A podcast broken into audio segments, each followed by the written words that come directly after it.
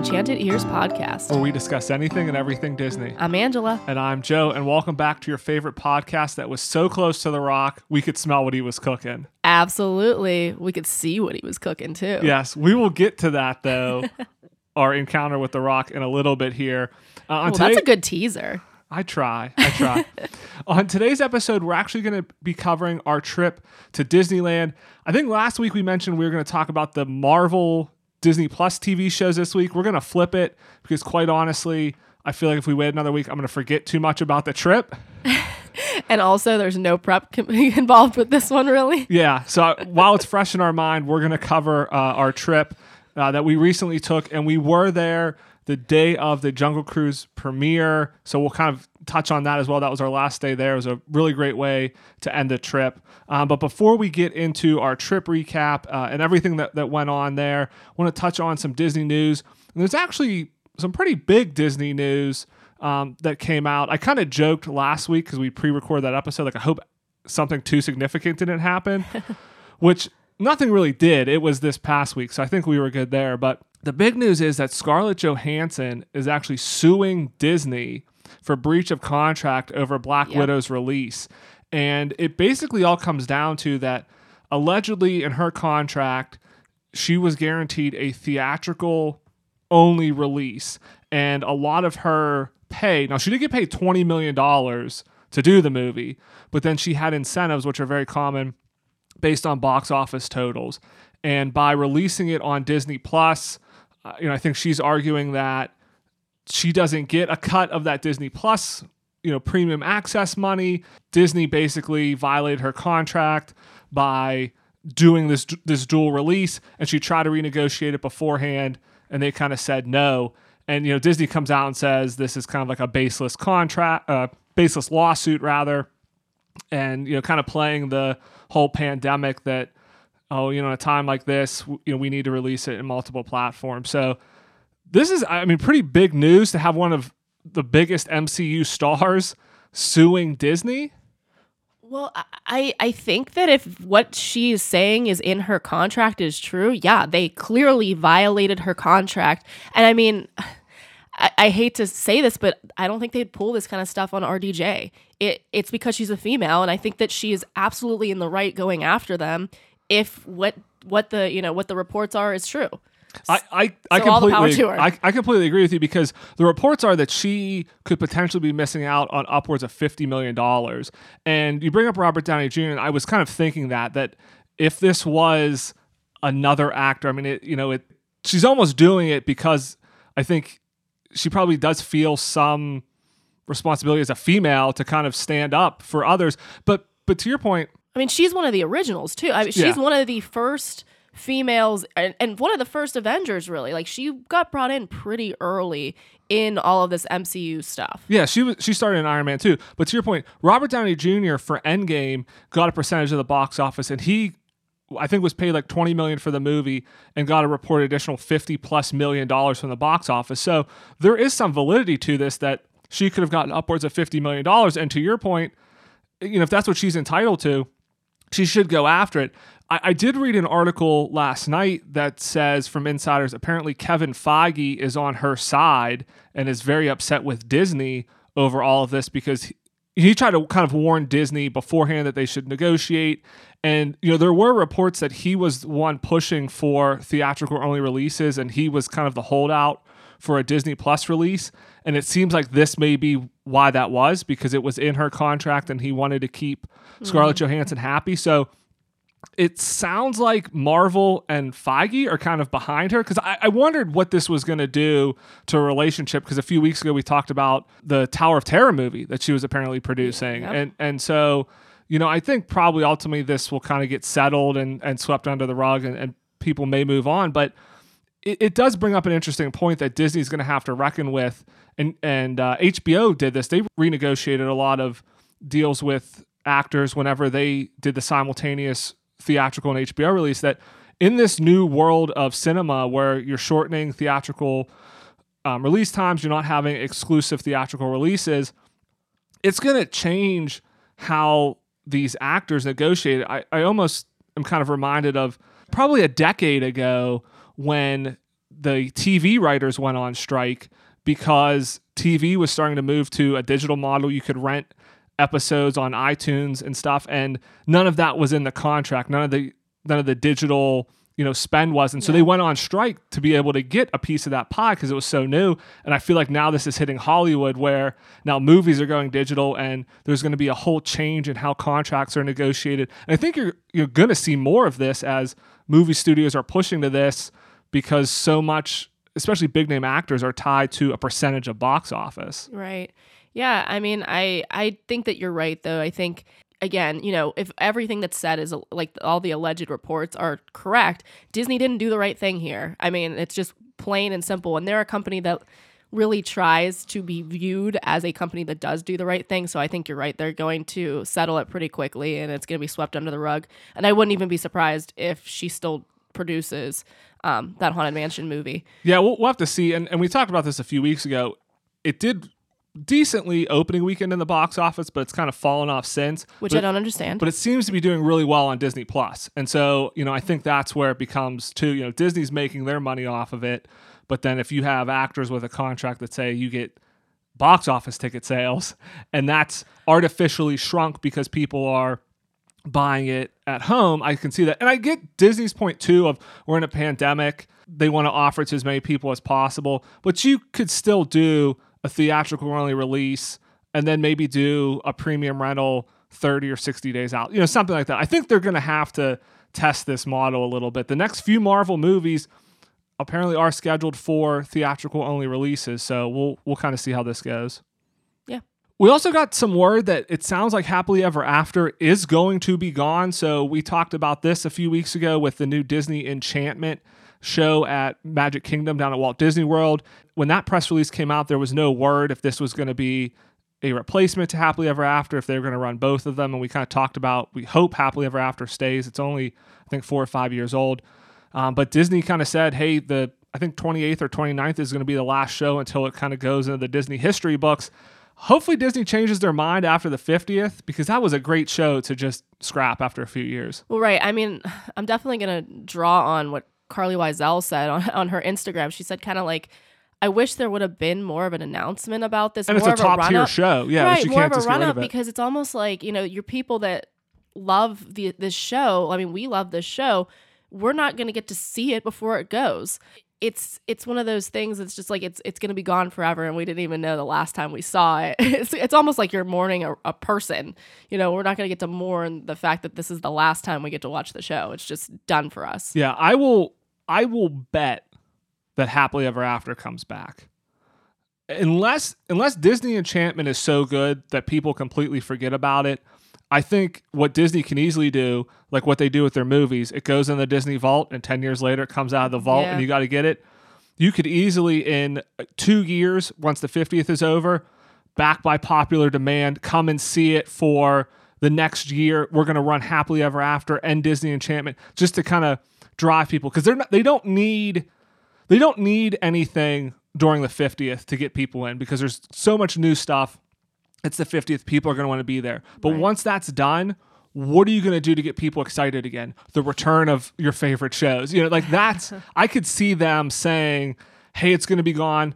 Get a lot of people to come now. And then, hey, in two years, it's coming back and get a lot of people to come back again. Right. So we'll, we'll see what happens. But yeah, interesting that they kind of did mention that it is, you know, going to be done. So, the other thing is with the pandemic kind of taking a, a little bit of a turn for the worse here, uh, especially in Florida, Disney announced that masks will be required again indoors. So uh, when dining on attractions on the transportation, and this is at Walt Disney World and over at Disneyland. So when we were at Disneyland, no masks were required. When we went to Disney World at the end of May, we were there right before they lifted the mask mandate. So we had to wear masks indoors and in queues. Uh, and then they lifted it. We went to Disneyland. There were no masks. So now it sounds like it's back again. Um, so anything indoors, you will have to wear a mask if you're at the parks. And that went into effect uh, just this past Friday, July 30th. And so it's it's interesting that we we ended up going to Disneyland when there were no masks. So whenever we talk about our trip coming up here in a few minutes,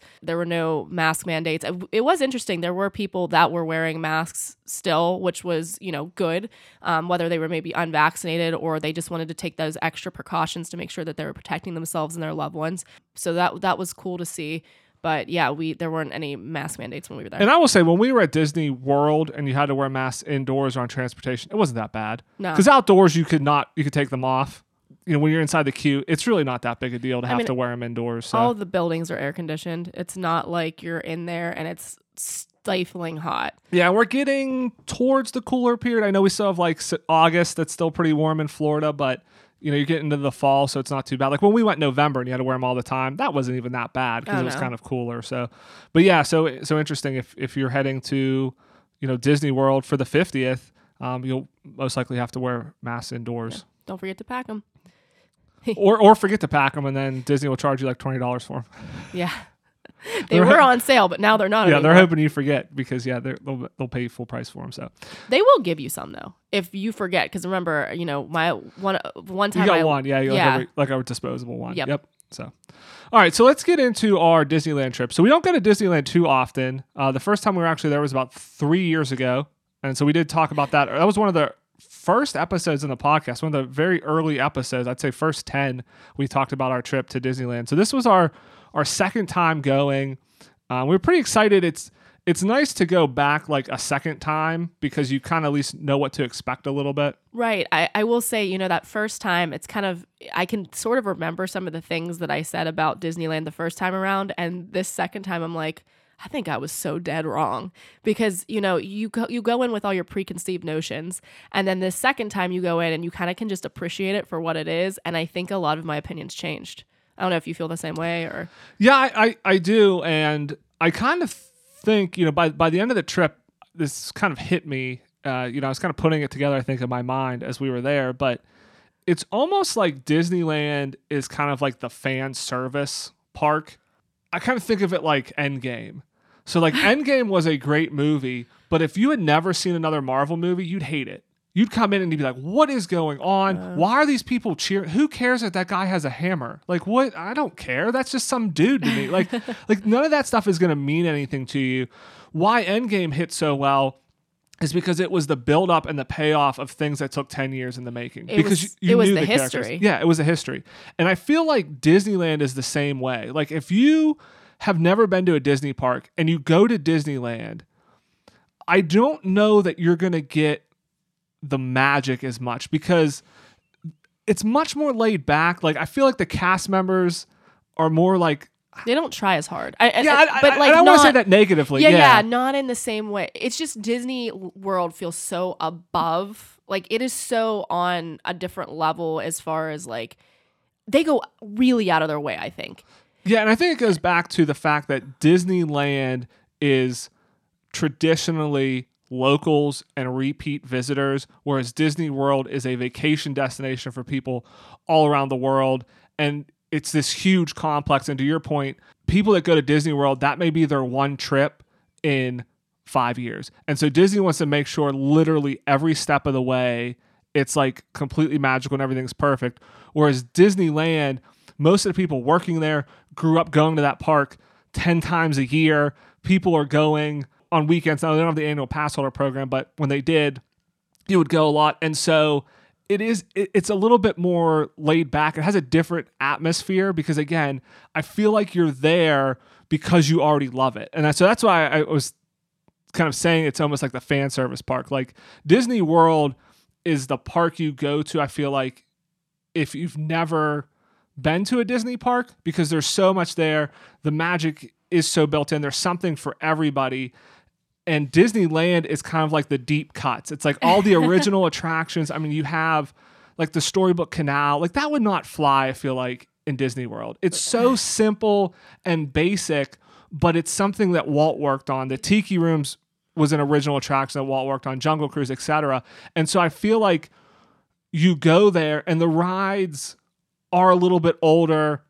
They're maybe not as show stopping as some of the attractions in Disney World, like Flight of Passage but you love it because you love the history and you go there and everybody that goes there like we're in the tiki room. Everybody's singing. Everybody knows the words to the tiki room song. It's like it really is this like place for fan service and so i do feel like like you're saying the second time being there and just being more immersed in the different attractions and everything and more aware of that stuff it did elevate it like i really enjoyed it and it's like this is a great place to come to yeah just kind of be steeped in that history but i could see if you don't know that history being like uh, i'm kind of iffy on it Yeah, I mean, I think that we've been to Disney World now so many more times than the first time that we went. I mean, I think we've really gone a lot more lately, and I think that it is it is really interesting. The parts that I enjoyed because you know, as a kid, I always enjoyed those um, highlights magazines where you had the two pictures side by side and you'd spot the differences.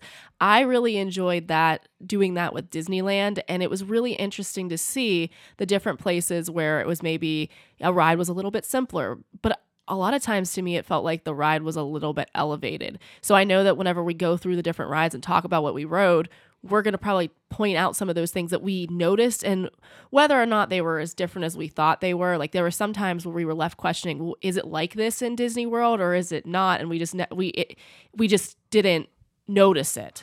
I kind of want to get into that as maybe a whole, i think a whole separate episode too of kind of comparing the various attractions that are the same in disneyland and walt disney world and which ones are better. Because i, I kind of went into it maybe thinking I was going to like one version better than the other. And then after riding it to your point and kind of like looking for those differences, maybe I had some different opinions. So I think, we'll, like you said, we'll touch on that a little bit here, some of the differences and things we picked up. I'd, I'd like to get into that a little bit more detail details, like a, a episode maybe in a few weeks too of just kind of comparing Big Thunder Mountain and Big Thunder Mountain, Space Mountain, Space Mountain, and kind of which ones we really thought were the best versions. Right. I think I'm, I'm, I think we surprise ourselves on some of the ones we maybe thought were better. Right. And I know we've done there was an episode that we did where we compared Space Mountain, Space Mountain, and that was basically that was basically based off of data. Um, and then like that quick knee jerk reaction of, hey, we went to Disneyland one time. So again, I, I could see our opinions changing there too before we kind of get into our actual trip, I just want to mention so we did not stay at any on resort Disney hotels. We did the the Good Neighbor Hotel, so we booked it through Disney's website. But we stayed at the a, a Good Neighbor Hotel. We stayed at the Fairfield right there, Right. which was like a ten minute walk. It, was really nice. It was so convenient. I think there are several times where we you you brought your um you know you souvenirs. purchased- we got our souvenirs. you purchased and some stuff. Yeah. souvenirs and yeah you just ran them back to the hotel so we didn't have to carry them around all day. Yeah, it was nice, and it's much cheaper than staying at like the Grand Californian or something because those Disneyland has a couple hotels there. I will say some things that are different. So again, we're very used to going to Disney World, which is set up very much for vacationers. Disneyland is not set up that well. They don't have a easy to access customer service line. Like you can go on Disney World, you can chat with people, you call the Disney World customer service, they're there quickly. We had a question because we had not gotten our tickets. We had purchased everything. I didn't have copies of the tickets before we left. And uh, so you called. I think you were on hold for like 45 minutes. it was 45 Yeah, minutes. until well, you- you, called and you were on hold, but you were at work and at lunch. And so whenever I talked to you, you were like, "Oh yeah, I'm I'm still I'm on hold." I'm like, "Well, do you need me to call?" Yeah. And so right, I did. I'm used to calling a couple minutes, getting a hold of somebody. But it turns out if you buy, I guess through the good neighbor, you get your tickets five days before is when you can access them. So things are a little bit different than than at Disney World when you're you have everything as soon as you purchase. If you need to make any changes, it's really easy to get a hold of people. So I think as Disney moves to this wanting to become uh, a more multi-day vacation destination, they're going to have to kind of up their game in terms of the planning over at Disneyland, a lot like what they have over at Disney World. Right. All right, so we were there for for three days. We did uh, park hop every day, and so on our first day, I'll kind of just quickly run through everything we rode, uh, and then we can uh, kind of touch on some more specifics. So we ended up park hopping all three days. I don't know that that was necessarily our plan, but on day one, we rode uh, Space Mountain, Pirates of the Caribbean, Jungle Cruise, Matterhorn, Small World, uh, Mr. Toad's Wild Ride, New Snow White. We were able to get a boarding group for Web Slingers whenever we rode Radiator Springs Racers, uh, a Haunted Mansion, and we saw Mickey's Magic Mix, and then we ended up closing down Millennium Falcon. So that was a lot to ride. I was going to say that was one day. That was like our strategy, pretty much our entire trip, because we didn't actually start our trip at Disneyland. We moved from Lake Tahoe to Yosemite to Disneyland was our final leg of our journey. And we kind of did that. We didn't do it so much with Lake Tahoe, but we did that at Yosemite where we just hit so much. We ended up do, hiking like 16 miles that first day. Um, so it, it, but it was nice because we were, we got so much in that first day that there was really very little pressure the other days. we started a, a little bit late. I think we got into Disneyland around noon, and, and we were still able to get uh, a ton done that day. And it's notable to say that that was a Thursday. Right, it was, and and I think during the week is much better time to go. I mean, that's what I would recommend if you're going to Disneyland. Definitely go during the week because Thursday and Friday weren't too bad in terms of wait times. I mean, I think you know maybe half an hour f- for a wait time um, is maybe what it maxed out, and then Saturday it definitely picked up on Saturday, but we had ridden most of everything we wanted to ride by then. So you definitely try to get you know Monday to Thursday or even Friday if you have to. And I will say, I mean, I think that that's probably true, but we did have the addition of The Rock and other people being in Disneyland Yeah. on Saturday. And Yeah, there were Saturday, closures yep. of random things. I think that that's usually the way it is on weekends, but it was just a little bit pumped up, I think, even more for us just because of what was going on around the park. Yep. Yeah. So Thursday we started right around noon, and we were able to jump on at noon and get a Web Slingers boarding group. So we tried for Web Slingers instead of Rise of the Resistance because it was new, and we wanted to have as many opportunities. We didn't know how difficult it would be to get a virtual boarding group, but we're able to get Web Slingers right at noon.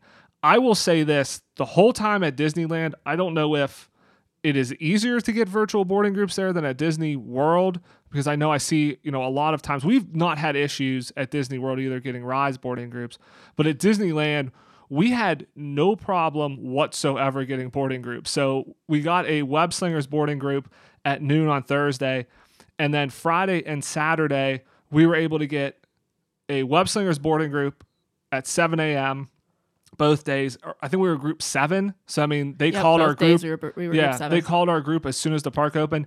And then at noon, we were able to get Rise of the Resistance boarding groups. So we were able to ride Web Slingers every day Yep. and Rise of the Resistance Friday and Saturday, which is pretty amazing. So again, I don't know if it's something at, at Disneyland that they just have more capacity there, but I actually loved that part about Disneyland that you could ride both of those attractions in the same day. Whereas over at Disney World, if you want to get on Rise of the Resistance, you have to have a Hollywood Studios park pass. That's the only way you can't have a park hopper and get on even the later group, I believe, unless that's changed recently. You you have to be a Hollywood Studios, and I really loved here where if you had a park hopper, you could get one in the morning, and you had to have ridden it because you can only hold one virtual boarding group a day. So if we had a really late web slingers group, we would have missed out on the noon one. It only worked because we had a very early group, but that you were able to get that and you were able to get a rise group, and our rise groups were called by like two o'clock. I mean, it, it was it was pretty amazing. Yeah, it was. I mean, it, it worked out for us both days too with the web slingers. That even though our group, I believe, was called before we were in park both days, um, and I think both days we ended up trying to ride Mission Breakout first thing in the morning, and because we just rope dropped Mission Breakout, we were able to get on and still get to web slingers in time for our boarding group. I definitely think that's probably the way to go because Mission Breakout, I think, is the premier ride of Disneyland, California Adventure. Like it is the best ride I think of of the parks. I just love that ride and I think that I'm not the only one because the line for that seems to always be pretty long. It's probably one of the longest lines in the parks. Um, so yeah, I think that we did the right thing by going there first. Yeah, and, we'll get more into Avengers Campus and everything uh, in a little bit, but let's let's kind of step back to our first day. So we were able to get boarding groups. So we knew we were at Disneyland, and we knew we'd be going over to, to uh, Disney California Adventure a little bit in the day. But we started with Space Mountain because Angela, you love that ride, so we wanted to get that one in. It was a lot of fun. I know last time we, we kind of mentioned this. You kind of liked Walt Disney World's version more. I think that's the one we we ride more frequently. I really enjoyed Space Mountain this time. Really like the onboard sound and like the lighting in there. You're able to see a little bit more.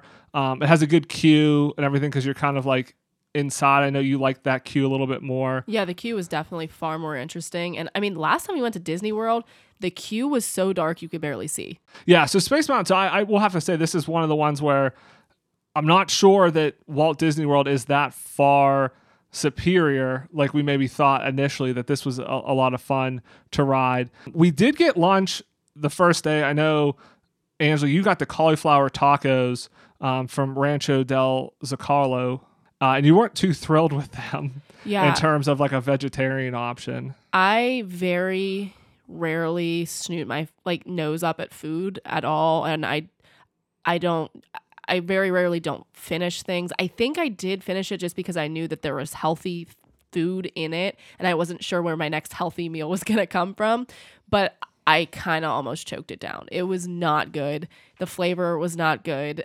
It was not a I mean, you know, nothing against the place. It's just the flavors weren't on. There wasn't a diversity um, in the taco itself. I don't know if any of the meat options were any better, but I would not recommend getting that ever to Yeah. anyone. and, and I got the fish and chips over at the Stagecoach Cafe, um, which I thought were, was pretty good. So I was able to do the mobile order on that. We kind of met; they were across the street from each other. Uh, and then I will say, we, you know, we started walking around after lunch, walked over to Pirates, the Jungle Cruise, but we did catch like almost immediately. I think it was after Space Mountain on our way walking over to lunch.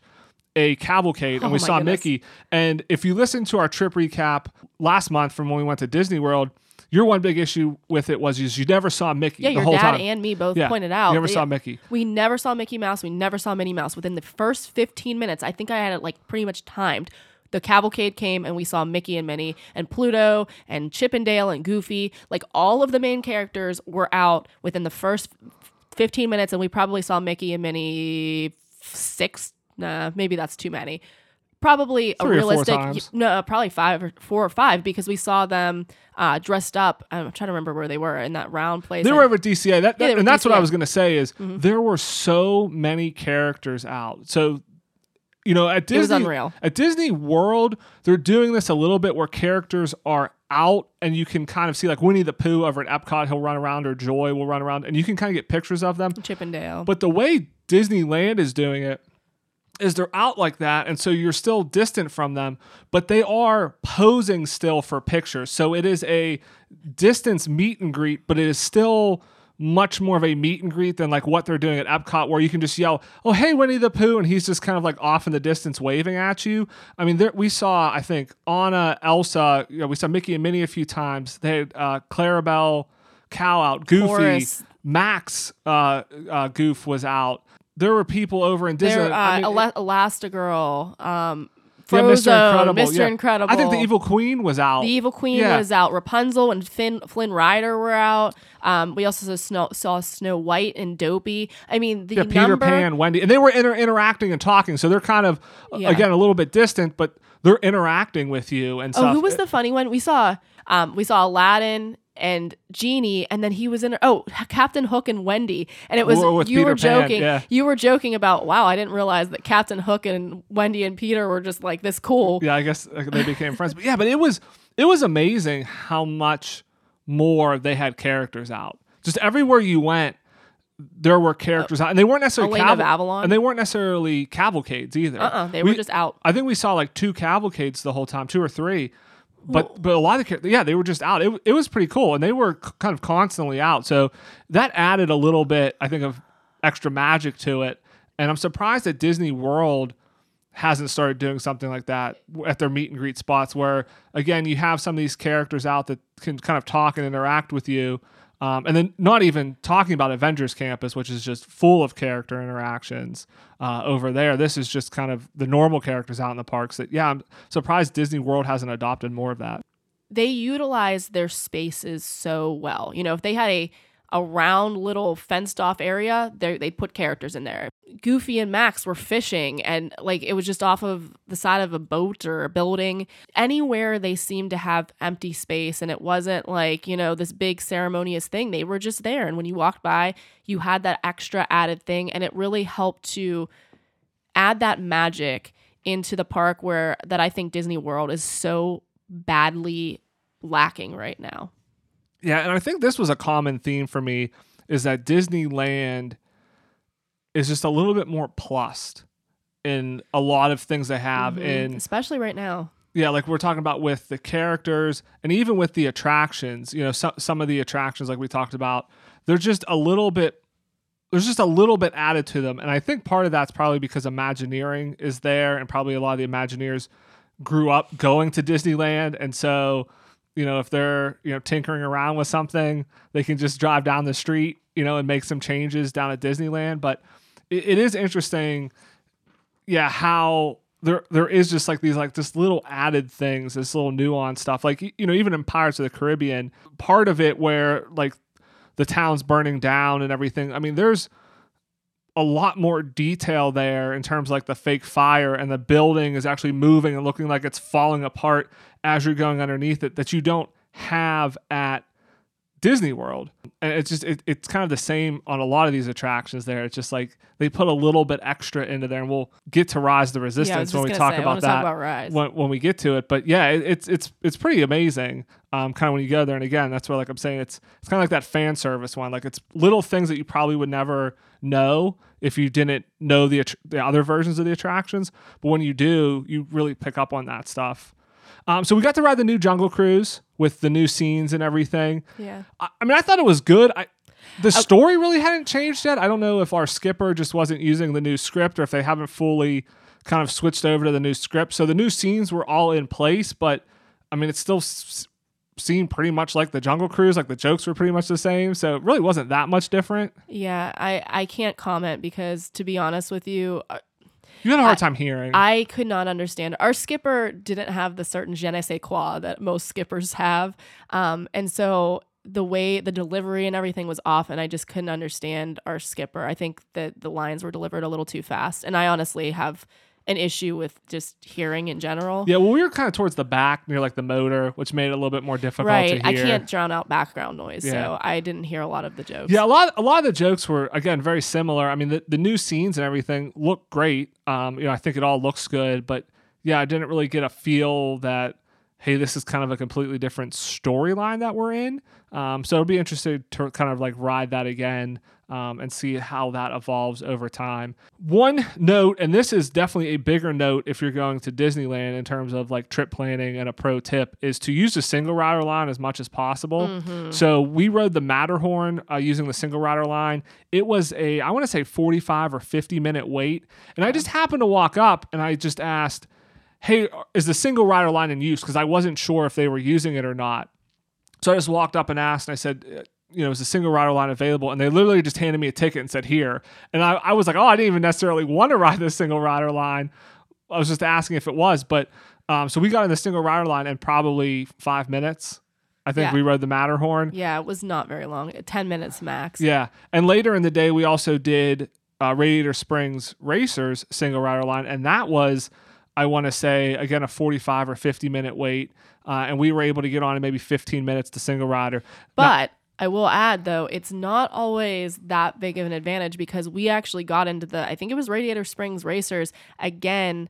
We were going to ride in the single rider line and it was very very long. So some people definitely took that tip and it was on I think it was on Saturday too, wasn't it? Yeah, so that was the one thing. The main line for Radiator Springs was 90 minutes at that point, and the single rider line was pretty backed up. So you probably were still going to wait about a half an hour or 40 minutes, which again versus 90 is still pretty good. Um, but we had already ridden it and we wanted to go do some other stuff, so we didn't want to necessarily wait 40 minutes to ride it single rider. But Disneyland definitely has more attractions that have the single rider line available. And this was something we we talked about in Tokyo Disneyland as well. They have a lot of single rider lines. So take advantage of that when you can. Right. I mean, we actually when we rode Radiator Springs, we were in the same group. We were actually on opposite cars racing each other. So it actually worked out for us even though we were Yeah. It was in more this- fun. Yeah, it was more fun that way. And when you're in the single rider line, you can still stand with your group the whole time. You just may not ride next Right. to them. And I do want to point out too, whenever we ended up racing each other, I prevailed, did. and yeah, we You did won. So um, Joe lost. I mean, it wasn't like you were driving the car or anything. No, no, so- I was. Okay. but yeah, but it, but it's a it's a good tip. But Disney World does not have as many single rider lines. So if you go to Disney World a lot, you may not be kind of familiar or, or looking for a single rider line because I know um, Smuggler's Run has one, but I'm not really sure of many other attractions at Disney World I that have it. Can't even really think of another one. Yeah, but there but there are quite a few over at Disneyland and again over in Tokyo. So definitely use that as possible. Matterhorn was a lot of fun. That had kind of just reopened last month Mm-hmm. from some refurbishment. So it was great to ride that. A little bumpy. I mean, you can tell that that's Yeah. a old old roller coaster, but but that one's definitely a lot of fun. Um, got to ride Mr. Toad's Wild Ride. I don't think we rode that the We last time we were there. Uh, it was fun. It gets really dark at the end when you get like hit by the car and die. You go to hell. Yeah, that's Literally. yeah, that's a little crazy. Yeah, it's pretty it's pretty nuts and I, it is kind of funny, you know, we did a YouTube video where one of the items that you could have somebody could bid on was the devil from Mr. Toad's. Yeah, one of and the now old I ones. totally Yeah. now I totally get it because I was like, "Oh wow, that's really dark." Well, they didn't they just got rid of how creepy that particular devil was, but it's still really dark. Yeah, you go in through like a like a demon skull. Like if you look back, there's like a like a devil skull that you come into. It was fun. Yeah, it got real dark real fast at Wasn't the the one that the one that also broke down immediately when we got out? Was that the one? That one broke down, and then yeah, we went over to Snow White, and then that broke down while we were in the queue. So we actually had to come back later and ride that attraction. I the, was the new Snow White's uh, Enchanted Wish, is I think what it's called there. I like that, like what they did with the projection mapping and stuff. Yeah, I, I was really ups- I was a little not upset, but I was a little bit disappointed that it broke right when we got out, as opposed to while we were in it, because I thought that would be really cool to just get to ro- walk through a Disneyland attraction, um, especially on our first ride. But it's it's okay, you know. It was kind of nice that we had gotten to ride it fully when it broke. So- Yeah, I will say I, I think we ran into that a lot that where attractions were breaking down. Like I said, Snow White broke down when we were in the queue. Mr. Toad broke down Indiana Jones. right after. Yeah, Indiana Jones was down for a little bit. Not when we were on it, but like kind of bef- we were gonna ride it and it was down for a little bit. So they We definitely they definitely were having like I think some issues. I will say it was very crowded. I mean, if you're wondering in terms of the crowd, even the days where the wait times were maybe 30 or 40 minutes, there's were a lot of people in that park. I mean, it's you know definitely not shoulder to shoulder 100% capacity, but it's not like It there's not a lot of people going. Yeah, it wasn't light. I mean, you need park pass reservations there, but th- they're still letting a lot of people in. So, you know, if you're thinking, oh, maybe Disneyland's less crowded than at Walt Disney World, that's picking back up. It's really not. I mean, there's there's definitely a lot of people there, and Disneyland is much smaller, so there's a lot more pinch points. Like over in New Orleans Square, Pirates of the Caribbean, that gets very crowded. I mean, if you ever see a Right. if you ever see a photo from there, it's always going to look way more crowded than it really is because there's so many people just jammed in there. But I mean, overall, it wasn't it wasn't anything terrible. But I mean, it's definitely No. it's you know it's definitely crowded. I know people like to know like what the what the crowds are like there. But yeah, but so they they do have some breakdowns. So I don't know if yeah, they're just kind of getting back up and with the number of people going through. You know, they had some issues. The one thing I will say, you know, with rides like like Mr. Toad's, um, and we rode the Alice in Wonderland, uh, the Winnie the Pooh ride, those kind of like simple track rides. Disney World has them too. They have a Winnie the Pooh ride that's that's very similar. You're just kind of on a track going through some scenery. Again, this is where Disneyland kind of pluses it a little bit.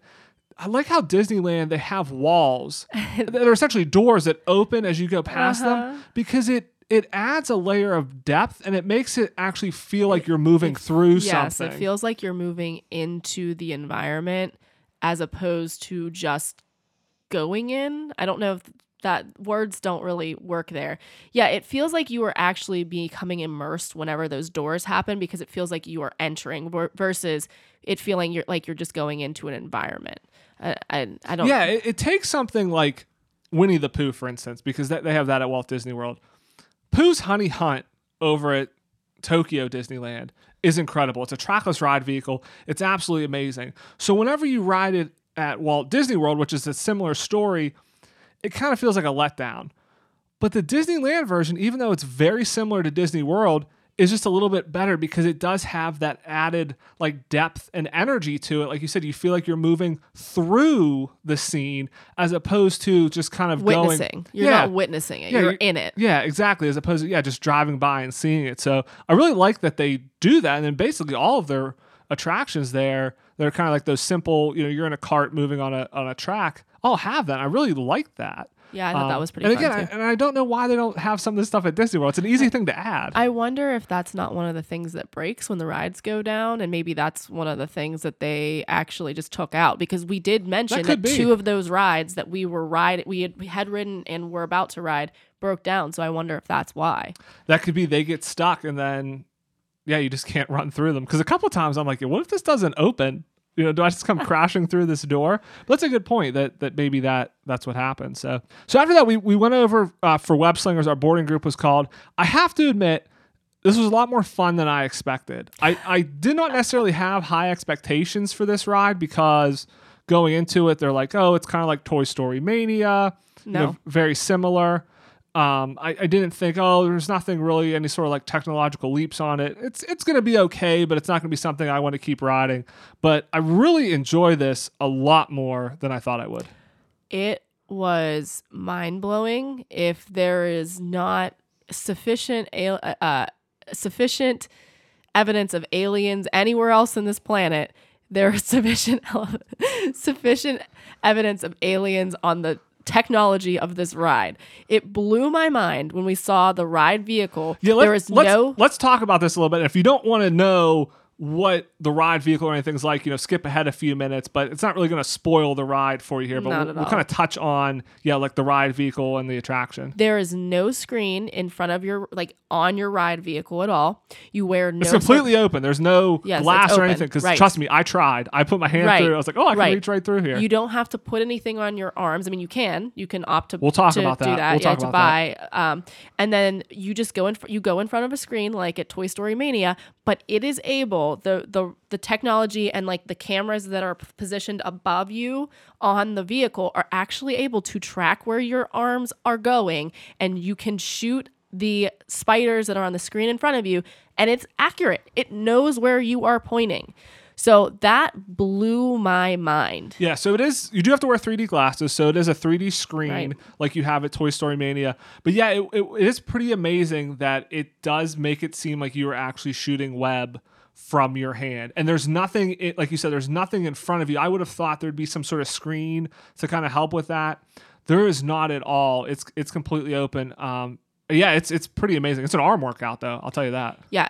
Um, also, so let's talk about the story of the ride. First of all, I think that there's an interesting difference between Disney World and Disneyland as far as the the queues like are concerned because we did the virtual queue thing. We still had to wait a good amount of time to ride the rides, both um, web slingers and rides. I will say that if you are going to Disneyland, web slingers especially, we waited you- probably 40 minutes after. I wouldn't say we waited 40 minutes, but we probably waited 20 to 30 minutes depending on the day. On the first day, we waited longer because we went in the afternoon. The other two days, when we were like one of the first boarding groups, we did not wait as long because there weren't as many people in the queue then. But yeah, but you could you could get in and have to wait 20 or 30 minutes in the queue here. Now, I think they built this to always be virtual boarding because they don't have a very long queue there. They couldn't No. they could not, I don't think, have more than an hour or two of queue. So I think this is going to stay virtual boarding for quite a long time. Right. And honestly, having to wait in line, especially on your first ride, is not a bad thing because there's so much in the queue around for you to look oh, at oh, definitely. and Yeah. read. A lot of Easter eggs and Lots stuff. of little Easter eggs. And I mean, the story of this ride is one of the best done stories, I think, of any ride that they have done. If you look at the different things, you get to start to get different levels of the ride. I noticed on one of the things, you know, Peter had written something about him drinking X na- number of cups of coffee. And then whenever Peter Parker comes on the screen, he seems like he is. And now Peter's always kind of like really upbeat, but he almost seems like he is hopped up on a lot of coffee. So I enjoyed reading into it that way. Also, uh, you and I both thought it was hilarious how he comes out before he comes out, actually like throws his arm out. He comes out before he, like, they falls. announce him. He comes out Right. before they announce him. Right. Yeah, it, it's perfect. It's so funny. yeah, and this is all in the pre-show. Right. I, I mean, Tom Holland is great. Peter Parker, it, it's great on this ride. I will say, I think the other thing I liked about this attraction is there is some rerideability to it because they kind of tell you ahead of time that you can try to like pull things or get panels, but as you ride it, you start to notice, okay, I'm getting scored by how many spiders I get, but there's different types of spiders that do different things, and there's there's panels and different things I can pull. You activated I like a Doctor Strange portal. Yeah, there was a Doctor Strange book that drops down. It's in like a in like, Like a glass- like a glass thing, and I was able to shoot and open that, and then shot the bu- book, and it opened up a Doctor Strange portal. So I mean, it is really interesting. Keep your eye out. Um, it is really hard not to just like shoot everything because that's my. I just like threw my arms as fast as I could for the entire duration, um, and I mean it worked pretty well. I Yeah, think that- that was the highest score I got. yeah, and that does help. Um, but yeah, but you, you kind of sense these things because we were able to ride it three times. Like the more times we rode it, you're able to see this stuff. The second and third day we rode it, I did buy the add-on. As I mentioned, I'm going to buy it. I got suckered into doing it. Disney got my money, and not only did I just buy the add-on, I bought the upgrade. So I think it was like fifty dollars total. So I got the Iron Man blaster to go with it, which is pretty cool. The Iron Man blaster because it comes with when you're not on the ride, like a little levitating ball. yeah, we have to can- try that. I don't think Yeah. we've tried it really It- yet. it- it's pretty cool. Um, and then when you're on the attraction, it gives you a blaster. I will say a this: repulsor, right? a repulsor, yeah, blaster, repulsor. So I will say this: we we each tried it once wearing the repulsor, uh, and so we did it twice without it. It was fun to have the repulsor. I will say I don't necessarily think it gave me a better score, and do I really think it's necessary to have one? No, and I didn't really see a lot of people with them, so I don't necessarily think Disney's really selling these that much because a lot of people, again, your first time, you don't know whether you need it or not, so you're probably not going to buy one unless you do it multiple times. But I would say, I mean, if you're going, if you want a repulsor because it looks cool, get it, you know, because you can kind of use it otherwise. But if you're just buying the upgrade, it's probably really not worth it. I, I don't know. Maybe if we just had the upgrade and didn't have the repulsor in your hand, because you could still just kind of shoot normally, maybe that would work better. Oh, that's but, true. But I know you didn't like having the repulsor in your hand. You felt it slowed you down. it absolutely slowed me down because again my my strategy was throwing my arms as fast as i could at as many spiders as i could when i had the repulsor in my hands my arms are small enough that it was and i was throwing my my arms with enough speed that the whole repulsor was moving. I had to hold on and I couldn't move my arm back and forth fast enough. My score went down by oh, like probably 20 30 even maybe 40,000 I can't exactly remember how much but I know the second time we played we actually were 10th of the day now we were group 7 so we were there pretty early but you know we were quite proud of that Yeah. um you were wearing the black I thought you're you did better the from the first time to the second time but you did significantly better on the third without the without it. And I think that was also partly because I was more again used to it. I knew, oh hey, there's like panels, so even if there's not spiders, there's other things you can grab which may give you power ups and bonuses. So I was focusing on that. Um, but yeah, I would say it, it was definitely fun. I mean, I'm I'm glad I got it to try it. It's a cool blaster to have around, you know, because it lights up and you can do the floating ball. So it makes cool for pictures. It's not next, like next time we have a demolition thing they do in our house you know we'll just use that Yeah, it's not it's not like it's, you know, kind of completely useless and if we go back we can take it with us. But I would say, I mean, if you're going and you're kind of iffy on it, I would just pass. I really don't think you need it. It's not like if you shoot a repulsor, it blows up like 30 like I was expecting if I had a, you know, an Iron Man repulsor, like I'd hit like 30 spiders at one time. It just it seemed like I it st- didn't give you much of a bump it Yeah. gave you a bump I thought I still hit probably the same number of spiders. It just came out as a blast instead of a web.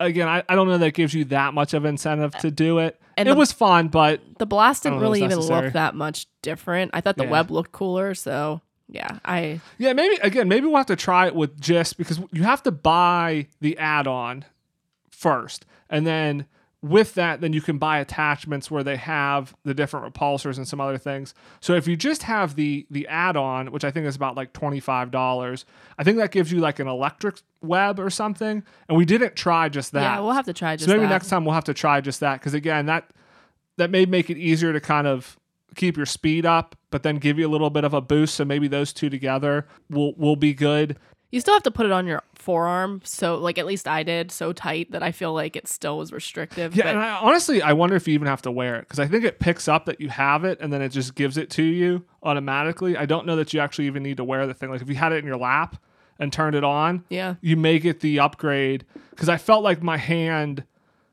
that didn't have it, I couldn't really tell was I getting a repulsor out of both hands or not. So I'm not sure, hmm. but whatever. All right, so but it, it was fun. But it, it definitely was a fun ride. We rode it three times, loved it every time. Again, you kind of catch new things each time. So I, I was surprised by how much I enjoyed it. I like the different characters. I like the bikes. I liked their bike rack. There's some interesting stuff going on in their bike rack. So make sure if you have a chance to check that out. There's some writing in there and some funny stuff. So check that out. Yep. All right, so let's just close out our first day here, and then we'll kind of get into Avengers Campus because that's really where we spent a, a, big chunk of our time in day two. Uh, so end of the day, first day, Mickey's Magic Mix. It was awesome. I recommend. This is what the cast members told us, and it was great. Go in front of Small World because I actually think the projection mapping is better on Small World, and they shoot the fireworks off right behind Toontown, so you have a great view of the fireworks. It's a lot less crowded because the second night we went on Main Street, and I feel like the projections on Main Street weren't as great, and it's a lot more crowded. So if you if you have a chance to go, go in front of Small World. I loved it. It's like an EDM dance party with Disney music. So I really enjoyed this. I I thought it was great. Yeah, I thought it was really cute. Um, not happily ever after, but I thought it was cute. We actually got a place, it, it reminded me a little bit of Tokyo where we were able to actually sit on the ground, which was nice because it was colder and the ground was still hot from the day. So it was nice to just sit down after walking all that way and then um, but I will say that there was, you know, a little bit of space and the people in front of us that were were standing in a different row. And I will my my view wasn't that great because I'm not that tall. I mean, I'm average height. Um, so I definitely felt like I didn't see it as well as I wanted to, but it, it, was it was really cool. I I enjoyed it. I thought it was fun. I thought that the you know Mickey playing the uh, you know mixing, um, being a DJ was really fun, and yeah, it was it was good. Yeah, and then after that, we had time. We went over, rode Millennium Falcon. We were the last one on there. The cast members actually walked out behind us because yep. we were the last people on they there. They wanted to make sure we didn't just hide, stow away. So that was fun. So we got to do that uh, ourselves it was just the two of us in there. We were both pilots, and that was a lot of fun. You did ask if we could do Chewbacca mode, which I thought was an interesting thing. They told us you had to have six people to yes. do it. I, I asked about that because I'm not sure if people have seen this or our listeners are even aware of this, but if not, go on YouTube and look for Millennium Falcon Chewbacca mode. But there is like a secret series of events and buttons pushes that you can do that will make it that Hondo doesn't talk to you. It's just Chewbacca the whole time. And I figured there was nobody around, so I thought I'd ask a cast member if it was maybe something they could do of like, hey, you know, are you able to do that Chewbacca mode? Uh, and they said no, you actually need like six people to do it. So it has nothing to do with them. It does have to do with your your boarding group and your party. So, but we wrote, we saw a lot of fun. We walked out. It was crazy being in Galaxy's Edge when nobody was there because the park was essentially closed at that point. There were very few people in there. Uh, it was at night. It was all lit up. It was beautiful. Got some good pictures where like nobody was around. Yeah, um, so that was a lot of fun. Joe has one of the newer iPhones now, and it takes beautiful night photos. Yeah, so that that was a lot of fun to see that. So that kind of wrapped up the first day, which again we did a lot. Day two. Um, we really hit DCA and the Avengers campus pretty hard. So as you mentioned, we rope dropped Guardians of the Galaxy. Uh, we got to do the Spider Man. I'll just kind of walk through everything we did again. So we got to do you know web slingers again. Got to see the Dora Milaje show, ate breakfast at Pym's Test Kitchen, saw the Avengers show, the Spider Man show. We did Mickey's PhilharMagic with the new Coco scene. Mm-hmm. I like the scene, you know, added in there. Mickey's PhilharMagic. basically everything else is the same. It was a nice little scene to have Coco in there. Yeah, it was cute. Then we got to spend some time at Pixar Pier, which was new to us as well. Um, so that was a lot of fun. We can we can talk about that. Again, we were able to get over Rise of Resistance, and we rode some stuff over at Disneyland and got to eat at Cafe Orleans. So we'll, we'll kind of touch on that. But let's let's talk about Avengers Campus. So we we really touched on how great Guardians is, how great Web Slingers is, but the shows and what they have going on there is pretty incredible. Okay, so let's let's be real for a second. The Dora Milaje were incredible. They had the same effect of me on me as seeing Wonder Woman, the the first Wonder Woman, not the second one, but the first movie had on me where I was seeing a woman and women portrayed in this just super strong way and their battle scenes and it made me tear up and cry because I felt like that was what I wanted to see as a kid. The Dora Milaje had the same effect on me. I started to cry. Um, I'm tearing, like tearing, up, up now. now yeah. yeah, but it was it was so cool to see Okoye. I love her. I love that character and to see her do all of her cool spear stuff. I know that that's not a good description. Yeah, I was gonna say. I mean, basically, the show is that you have Okoye and a couple of other of the Dora come out, and they're basically they're there on like an outreach to train warrior allies. Right. And so they they do this little show where they kind of train you. They do some moves like you said. They have their spears that they're kind of twirling around. So I mean, it, you know, it's a 5 to 10 minute show all together. But it's a, I mean it's a lot of fun. I mean all of the shows in Avengers Campus, I think overall it is a pretty small land and I I do think they are missing a top top tier attraction. I mean Guardians is great. Spider-Man's not this like it's fun, but it's not the you know, it's not It's a flight not- of passage or anything like real that. thrilling. Yeah, they they need that Quinjet attraction in there. But the one thing they do well that they like do not do at Pandora or they don't do at Galaxy's Edge is they have so much just shows and characters randomly throughout the day that that's kind of how they're making up for it. And this is one of those shows where they just kind of come out and every I mean everybody just runs and gathers around to see them. the actor who plays Okoye Terrific. is captivating. Yeah. She is absolutely I hope she gets paid so much money because she is so so so good at her job. She was the same woman every single day that we saw. So all 3 days it was the same exact woman. It was that it's the same two women that we saw from because there were only two of them the first I think Thursday and Friday there were only two and then Saturday there was an additional there was a third woman, but it was the same two women, but especially Okoye, um, because she's the one that does most of it. I mean, she was so funny and so um, she had so much. It's it's very It- much interacting with the crowd. It's not like a set. It's a set script to an extent, but there is a lot of crowd interaction, and she is very good at playing off of the crowd and kind of com- yes. coming up with one liners She just seems so regal. Like she is so good at her at what she does, and she seems like it feels like you were lit literally meeting a Okoye. yeah, that that one and also the Doctor Strange show is much more crowd interactive, and you have to kind of improv a little bit more. Oh my goodness. Whereas whereas the like the Avengers and the Spider-Man show, those are scripted stunt shows. There's no like interacting with the crowd. I mean, the Avengers uh, show with with Black Widow and Black Panther fighting Taskmaster on the top of the uh, kind of campus where the Quinjet is. It's a great show, but like they're not stopping to talk to people. It's kind of the same thing every time. But one thing about that show, while we're talking about it, um, make sure if you haven't seen it yet, you watch, keep your eye on, you know, because Black Widow is out and so is Black Panther. Keep your eye on Black Widow because at one point in time, she does the Black Widow move on Taskmaster. Yeah, that like jump up, Which- like twirl. Yeah, where your- she like puts her legs around the head and spins around. Yeah. Okay, It's Joe. amazing to see Joe, yeah, Joe looked at me and was like, "I didn't think that that was actually something that people could do," and I felt the same way. It was so cool to see that move in person, and they do it in every show. So that was that was awesome. Um, another interesting thing to note the spider-man show it's not always the same we had the third day we were there we had a definitely a different spider-man or he got injured the first Yeah, two the, days the first day he Spider Man was doing backflips and everything, and then the next day he looked kind of Well, hesitant yeah, to be doing Saturday. like barrel rolls. So Yeah, he did it. He just jumped up on the sideways thing and didn't do the flip. And he kind of, I was like, "What's wrong with him? Is he okay?" but let let's be honest here. The Spider Man show on top of the web building, it's kind of on the entrance as if you're coming in from Pixar Pier. You don't go to see Spider Man Yes, doing it's flips. all about that animatronic. you go to see the animatronic.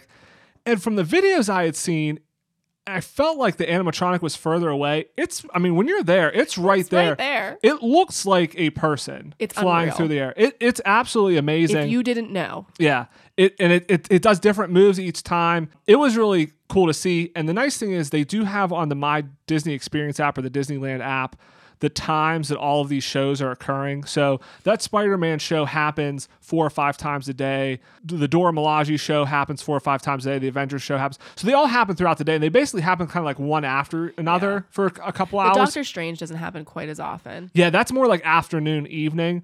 And so you can basically go and kind of just like walk from one to another and just keep going in a loop for a while and see these like multiple times. So if you don't have a great spot the first time, you can kind of quickly see it within an hour again. The Doctor Strange show, we got to see that one at night, which was nice because the sanctum was all lit up. I thought we had a terrific Doctor Strange. He really played well off the crowd. Oh my gosh! At it one was point, so funny. it, it- it's cool. I mean, it's kind of like basic magic It was tricks. yes, it was very basic magic. But it, it's but it's good. I it mean, was yeah. That part wasn't particularly impressive. I thought his side characters were great. Like the two women that were the actors His on, assistants, on the yeah. side, they were excellent. And then yeah, oh, yeah, go not, not to you know spoil it, but at one point he asked to he asked people to name an Avenger. We need to call another Avenger, uh, and somebody said Ant Man, and he goes, and he just stops. I mean, like perfect, doesn't miss a beat. He's like, really? Ant Man? Like, are you sure? And and like, and everybody just laughs. And then I told Angela afterwards. I said, I wish I would have thought quick enough and raised my hand to then say Hawkeye as the next one because I'm trying. That would have been the only one that's worse than Ant Man. Yep. Um, but it was great. You know, people were saying like Spider Man and Iron Man and stuff, but this Yeah, guy yep. says Ant Man. He said Ant Man. Yeah, so it was, It was uh, great. It was good, but that show is great. So I really do think that is the best part of the land is those shows. The attractions are good, but again, I think Disney Disneyland in general is missing another top tier attraction. You have Rise, but you don't have like a second one. But overall, that land's great. But the the shows I think are the best part. Yeah, and I mean, I think we'd be a little remiss if we didn't talk about Pym's test Yeah, kitchen definitely want to talk about the here. food. So we ate breakfast there the first day. I had the French toast. Angela had the Impossible breakfast, uh, and then we also ate there lunch slash snack the other day. We got the giant pretzel and the giant chocolate bar and I got the kids' version of the Impossible um, pasta. Yeah. So I didn't really want the big meatball. Uh, I just wanted like a little bit, and I'm glad I didn't get it because it wasn't very good. I definitely think the breakfast version was better. the The sausage was very well seasoned. It just it did taste like sausage, but as far as the um the pasta was concerned, it was just very remedial, not very great pasta. But I did enjoy all the little add-ons that they put in there for the kids, which is exactly why I got the kids menu and like the kids version instead of the adult version. Yeah, I mean, the, it, it is interesting to see the food because they really do play with size and scale. Very interesting. Like I had a giant piece of French toast with a little tiny fork. Mm-hmm. Yeah, it was cute. uh, and everything. I mean, I thought it was okay. The French toast, it definitely needed the syrup. It was uh, on it. It, It was was, not homemade.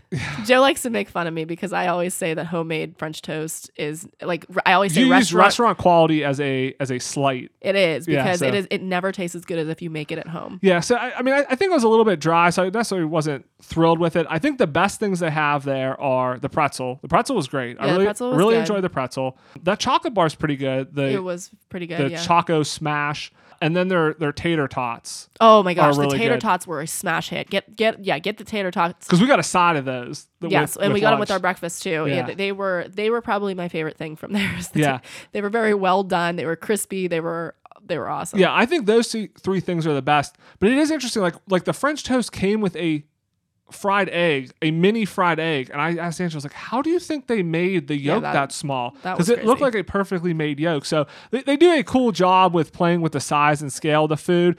I mean, I think it's a a solid place to eat, but I mean, it wasn't like blowing you away with how great the food was. Well, okay, so it just it just occurred to me. It said fried egg. It didn't say fried chicken egg. Maybe it was a quail egg. That could have been. Yeah, Yeah. it could have used something. Yeah, to make it smaller. That's a good point. But, but yeah, overall, I or maybe there, there were a lot of robins around the park, so maybe it was you know from one of them. but overall, I thought the land uh, was pretty good. I, I, Yeah, I yeah. liked it. I mean, it, Oh, oh, I also enjoyed the extra authenticity because there was a spider web over by the web, like the web sling or not web slingers, but by the Spider-Man show, and there was a woman right there. And when she realized that the spider wasn't part of just like the land, she moved away from it because she was afraid of it. So we got a better we got a better spot because I was we were both fine with standing right by the the giant spider that was, but it was like way high, but it was pretty funny. I, I will say, you know, we got the we got the blaster add-ons. I also got the Nano Gauntlet cup holder, which is now the only way I drink my drinks now. But I mean, most of the merchandise there was just all kind of just Avengers themed. Like it just had the Avengers A, it had or Yeah. Avengers Campus. There really wasn't a ton of unique merchandise. They had some like figurines. You could buy an eight thousand dollar Iron Man replica suit, which I, I I, I kind of wanted to get. I suggested that Joe buys it and hopes that it's fully articulating so he could put it in his passenger seat and then ride in the HOV. yeah have a, have a friend have a friend to drive to work with but like i feel like you know galaxy's edge they made a point to have like handmade looking stuff you know like in this in the Yes. sales like they didn't really have any like specialized merchandise they're trying to sell those spider bots which are cool but they're not they're kind of like the droids like we didn't end up getting one because it's like we could buy this and play with it for 10 minutes and then be done with it Right. you know so they didn't really i feel like have too much specialized merchandise yet so we didn't end up buying a ton of merchandise um, and most of the merchandise is actually in the backstage lot outside of avengers campus anyways you know Right. in, in the campus is just a couple that- small merchandise I mean, I, I think that's that's my issue with Disney period where I feel like a lot of times they really miss the boat. It's almost like they would prefer to just license out their name and let other people make the really nice merch. But whenever you're in park, a lot of times I feel like they could do so much more with the characters that they have.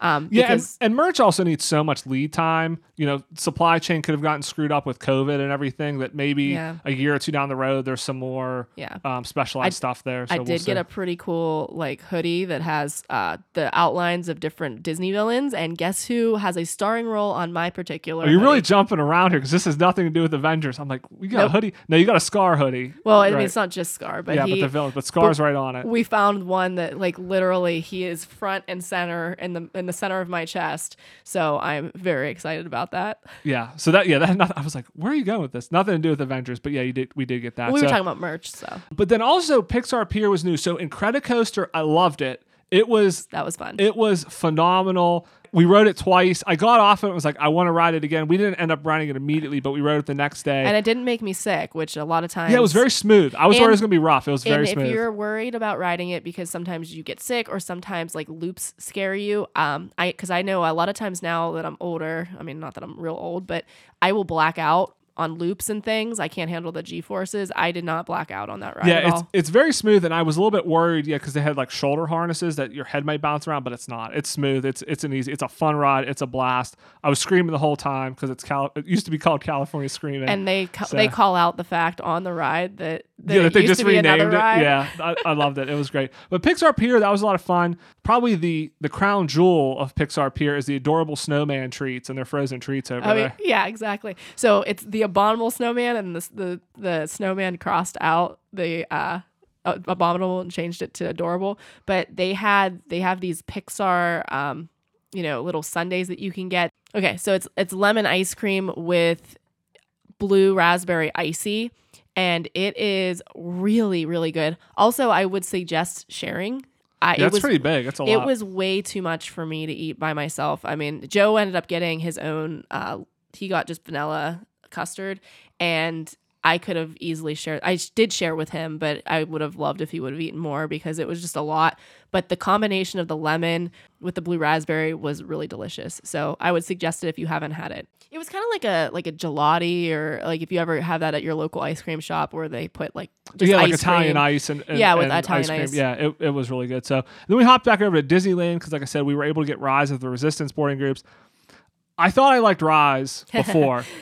Disneyland Rise is on a whole other level. We Yes. we we debated about this, and we'll have to go and when we go to Disney World again.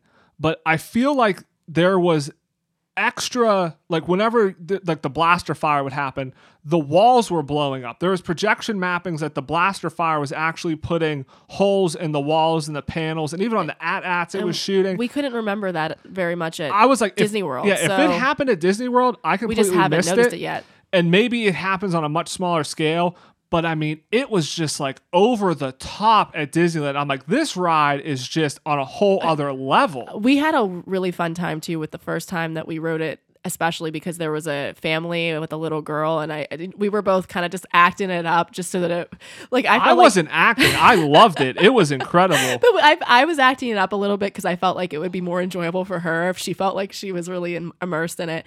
But um, Well, even the cast members. I mean, the Resistance cast members were acting. They're like, Oh okay, this is your droid. I mean, the second time we wrote, the guy was like, you know, this is your droid R5. He's gonna get you out of here. Hopefully, I programmed him right. It's been a you know, been a long time, and he's and we you know you had to wait a second to leave. He's like hiding behind the control panel, making sure he that like basically do- dove back yeah, there. he's not getting caught and everything.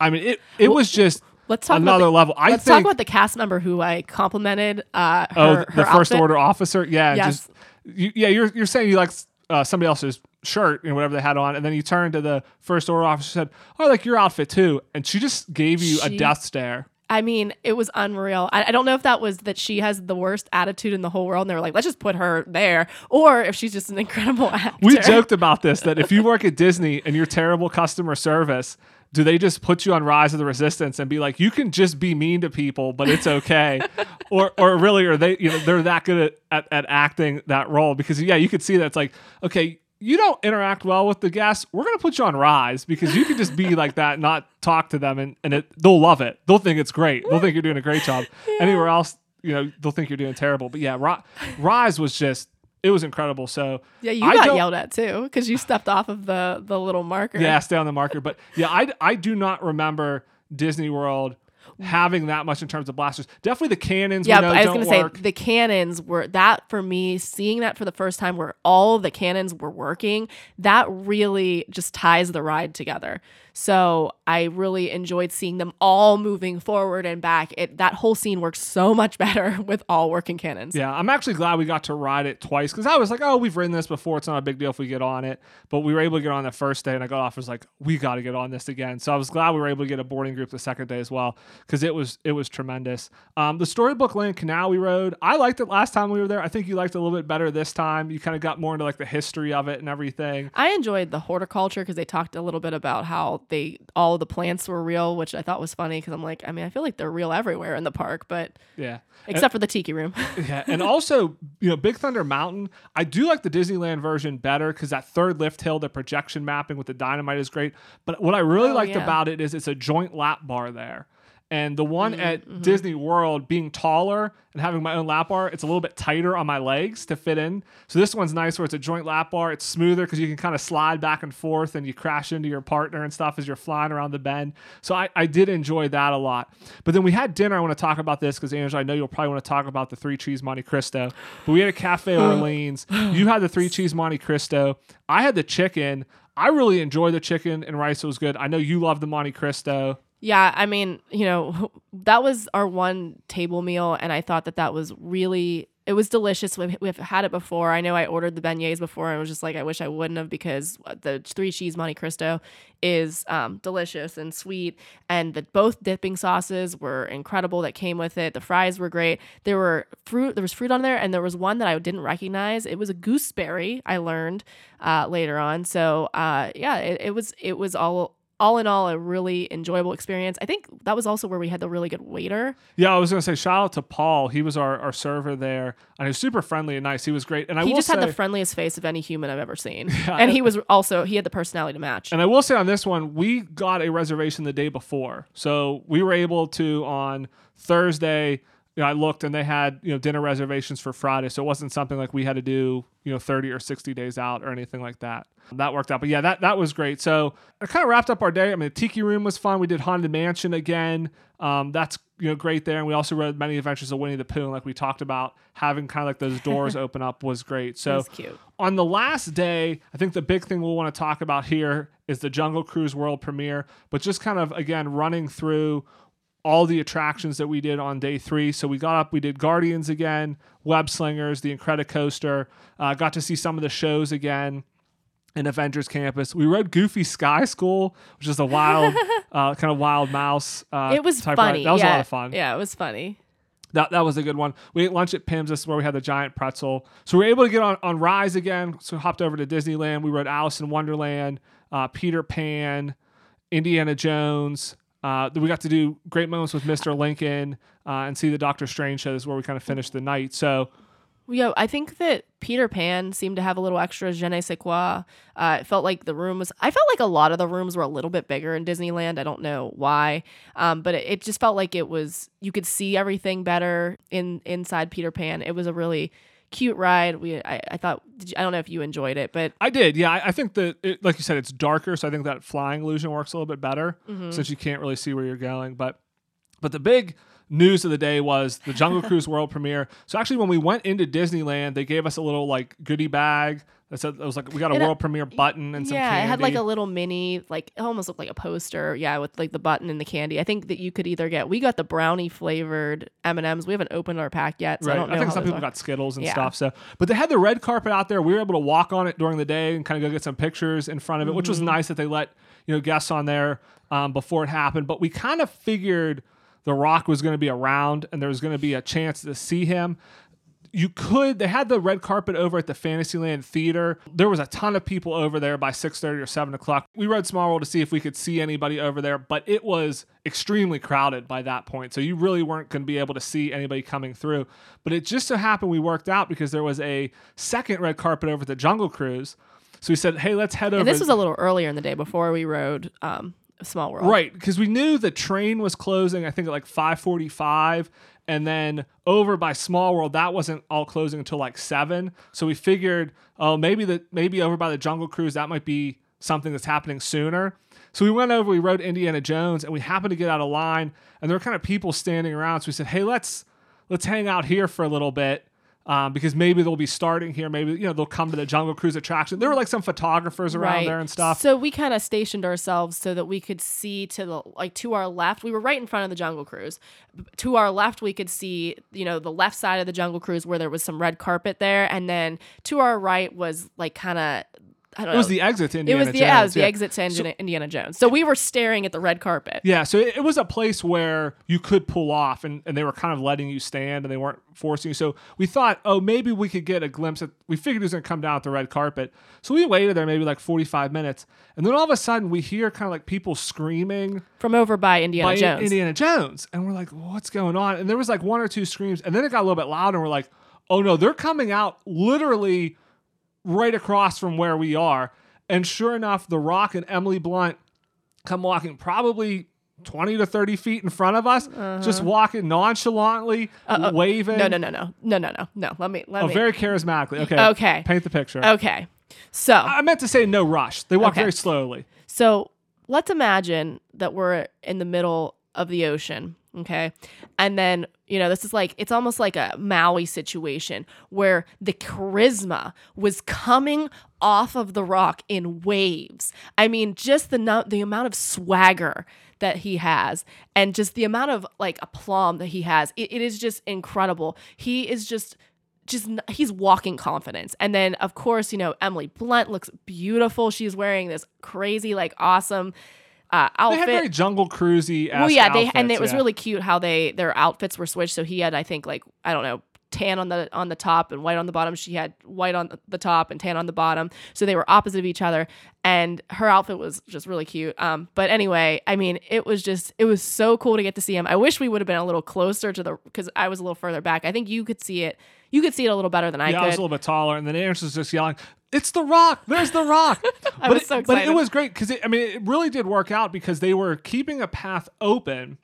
But where we were over by the restaurant, we kind of got tucked in, and so there was only maybe like two or three rows of people because they really weren't letting people stand there. They wanted to keep people moving along, and so when he came out, it wasn't like there was a sea of people in front of us. I mean, there was a, a few people. yeah, there were probably four, yeah, three or four rows of people in front of us. Yeah, and it, it wasn't bad at all. And but yeah, they just they walked right down from the Indiana Jones exit queue, and then uh, and then they walked right into the attraction. So we got to you know see him get you know get some pictures of him and stuff, and then they went to the red carpet from there. and it was really cool It was a great too. experience. All of the like a bunch of the skippers were up above, and they were able to see and watch. I, I enjoyed seeing how they allowed some of the skippers to go to the premiere as well. So it was cool how they celebrated that ride and also like celebrated the skippers that work on that ride. yeah, and I'm pretty sure I did hear The Rock say, "Hey, Enchanted Ears, love you guys." so I guess it's true. He does listen to the show. I we have listen, confirmation now. Listen, if, if that happened, I wouldn't be here because I would have just dropped dead. you would have you would have been dead at that point. So yeah, so it was a lot of fun, and I and the Excuse me, Rock I'm was there. dead. The Rock was there. They were on the Jungle Cruise. I think they went on the attraction one day. Disney released a video that was probably like a you know closed thing. That was like a set group of people. But the, the day before, he had his like tequila truck out at downtown Disney. He and Emily Blunt showed up for that. So they were kind of there that whole weekend. You know, doing things uh, throughout the park, but it, it was neat to be able to see him. When you go to California, you kind of want to see a celebrity, so it was cool to be able to see And to he's see. like king of the celebrities. Yeah, and it was it was cool to be able to see him and Emily Blunt, two like really big celebrities there, and be there when a movie premiere was happening to kind of see how they set I up mean, for that. you know, our was neat. listeners know that we don't really even like The Rock that much. I mean, we never talk about him. Friend of the show, friend or- of the yeah, Yeah, yeah, so so we got to see him. Uh, it was a lot of fun. But yeah, so it, it was a great trip. The other thing I want to mention, and I mentioned this to you, Angela, like when we were in the Tiki Room and like Mr. Lincoln, how crazy would it have been to see this stuff in 1955? Like I could see why Disneyland took off because you know today we look back on it and we go, oh, those birds, that's not that great. But if you think about it, if you're in the 50s and 60s, and that's the first time you've ever seen like an audio animatronic talking bird, or you see Lincoln come to life, you know, at the World's Fair in the in you know 1960, you would be blown away. I don't understand how Walt Disney lived as long as he did. How they didn't tie him to For a witchcraft, yeah, tie him to a giant, uh, you know, cement block and see if he sunk, and if he didn't, he wasn't, you know, he wasn't a good, witch. good but it- thing it yeah, wasn't yeah. the Salem witch trials. Yeah, exactly. Because he, I, I don't know how they had to have think he thought he was magical. Yeah, it, it, it would have been just mind blowing, and I could see why like Disneyland took off because what he was doing is incredible, and it's still incredible today. I mean, you know, Universal has animatronics; they try to replicate some of this, but they do not do it on the scale that Disney even does it to to this day. I mean, Disney literally spent years and millions of dollars to build an animatronic for a 10 second uh, acrobatic show that's that's literally just part of a show in a land. It's not part of an Yeah. attraction or anything. And he's he, he flashed through there 10 seconds, it's done. And I just can't imagine how much money they spent on that, but they did it just for that. So it seemed magical and it seemed like a person was flying through the air. Just Yeah. absolutely amazing. It's amazing to see it today, but 19, you know, in the 50s and 60s, it had to be mind blowing. So Yeah. overall, great trip. I love Disneyland. And, and it was frustrating to me because, you know, Joe always would be like, oh, let's go to Disney, let's go to Disney. And sometimes I'm like, oh, let's go somewhere else. And my favorite part of that trip, and I mentioned we went to Lake Tahoe and Yosemite, was Disneyland. You know, we need to work. It was Disneyland- frustrating. We need to work Disneyland into the rotation more um, because I, I really enjoyed it. I think we also need to work Disneyland into other places. Like there's a Disneyland attraction at Yosemite. That would be cool. Oh, just add them. Yeah, just, add them to them other at add random them other places. Yeah, that, that's not a bad idea. But yeah, it was it was a lot of fun. You know, definitely recommend going if you're somebody that goes. You know, to Disney World a lot. Hopefully, some of the you know tips we gave you, you know, help you plan. I definitely recommend going out there. If you're a Disney fan, it really is like a park for fans. You're gonna love it. You're gonna love the history of it. Um, it is nice that the parks are right across the street from each other. You can walk to them. Oh, so, So, once you're there, you can walk everywhere. That's what makes it very easy to park hop or walk back to the hotel because everything's right there. You don't have to get on buses and things like that, which Oh. makes it a lot easier. And shout out to Splitsville. Had a very good meal at Splitsville, which was at downtown Disney. So we did spend uh, had a meal there, and that Yeah. was probably my favorite thing. you I got the veggie, uh, spicy veggie bowl with tofu. Yeah, and that was delicious. Definitely the best thing I had. I, I will say the one thing that Disneyland needs to step up is their food. Uh, It's kind of the same thing you get at the Magic Kingdom. There's a lot of quick service places that kind of just have the basic stuff. I think it's just You got to get to the sit down restaurants. it's which, the lack of Epcot. yeah. A lot of it's the lack of Ep- Epcot. So, they need some sort of equivalent over there. Yep. And I think again they need like a few more big e-ticket attractions. But I think that's what they're I think that's what they're working on with their expansion plans. But yeah, definitely recommend it. I definitely think, you know, every couple years taking a trip to Disneyland is well worth it. It was a lot of fun. So want to thank everybody again for listening this week. Hopefully you enjoyed this. Uh, hopefully it gets you excited about maybe planning your trip to Disneyland or your trip, you know, back to Walt Disney World uh, for the 50th. If you are looking to plan a trip, you know, reach out to Becky Ginther over at Castle Dreams Travel. Uh, she's our kind of official travel agent of the Enchanted Ears podcast. So you can reach out to her, Becky G at castledreamstravel.com. Let her know Enchanted Ears sent you. We will put a link uh, to her email in the show notes as well. So I want to thank everybody again for listening this week. If you've not done so, leave us a rating or a review. Subscribe wherever you get your podcast. We really appreciate it. Thanks for lending us your ears. Have a great week, everybody. We'll see you here next Monday. Bye bye.